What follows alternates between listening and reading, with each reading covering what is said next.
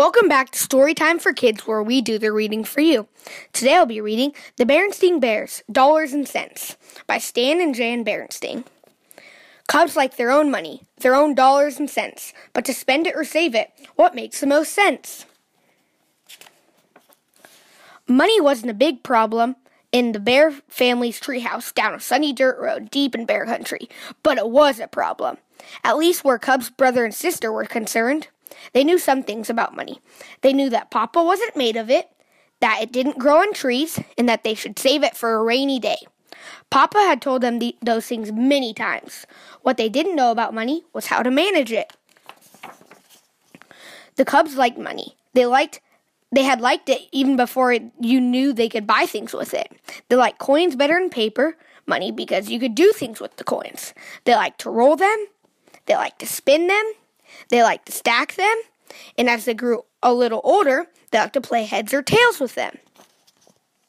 But by keeping their eyes and ears open at the supermarket, the hardware store, and the clothing store, they soon learned that you could do a lot more than money with, than just play with them. You could buy things with it. That will be $7.50. That will be $9.20. That will be $11.10. You could buy all sorts of things. Ice cream from the Good Humor Bear. I'll have peach orange with jimmies. I'll have nutty chocolate cherry. Rides on the bucking duck at the mall. Hi-yo, duck! And balloons from the balloon bear at the park. All have red. And all have blue.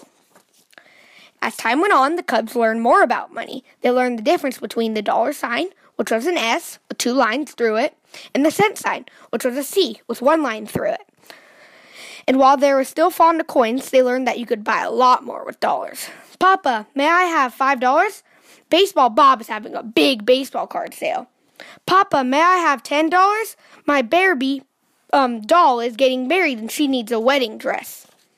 Baseball cards? Wedding dress? shouted Papa. You must think I'm made of money. You must think money grows on trees. The cubs backed away. All they wanted was some green money, it, all they got was Papa red in the face. Mama had been watching. She knew it was time to calm things down, and she had an idea how to do it.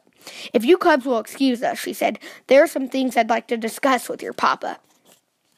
My dear, said Mama, it's not going to do any good to shout at the cubs. It's as much as our fault uh, as it is theirs they don't understand about money. It's up to us to teach them how to manage money. But how? Asked Papa. I suggest that we begin them giving them a regular weekly allowance, she said. Hmm, said Papa. That's an interesting idea.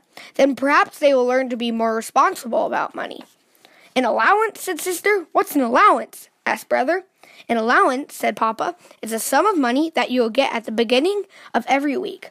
It will be up to you to manage it, to spend it, or save it as you see fit. The cubs looked at each other as if they didn't believe him. It seemed too good to be true. And here's your first week's allowance, said Papa. Brother and sister looked at the small pile of money Papa had placed in front of each of them. They grabbed the money and were out the front door, down the front steps, and on the road to town faster than you could say weekly allowance. Hmm, said Papa. Double hmm, said Mama. When the Cubs returned, they each had a pile of candy bars, bubblegum, and trading cards. They had spent their whole allowance on the first day of the week, and they did the, th- the same thing the next week, and the next week, and the next. It was clear to Mama and Papa that the allowance idea wasn't working as planned, and it certainly wasn't teaching the Cubs how to manage money. The Cubs would quickly eat the candy bars and get tired of the other things they bought. Then they would have to mope and groan because they didn't have any money left for the rest of the le- week. Mama, said Brother, I, I don't think this allowance idea is working out. I quite agree, said Mama. But what do you suggest? A bigger allowance, the Cubs said as one. Possibly, said Mama, but that is something we'll have to discuss with your papa. Well, let's discuss it with him right now, said Sister. Oh no, said Mama. Papa is bouncing the checkbook. I never interrupt your papa while he's bouncing the checkbook. Hmm, checkbook, thought Mama. Our checkbook helps Papa and me manage our money. It gives us a, ch- a chance to think about how we should spend it. It, it gives us a record of how much money we have spent and how much we have left. Mama went into the kitchen. She rummaged around in the cupboard drawer. It was filled with things she wasn't quite ready to throw away. Among the things were some extra checkbooks that were left over when she changed banks. But how to explain the idea of checks and checkbooks to the Cubs, she wondered.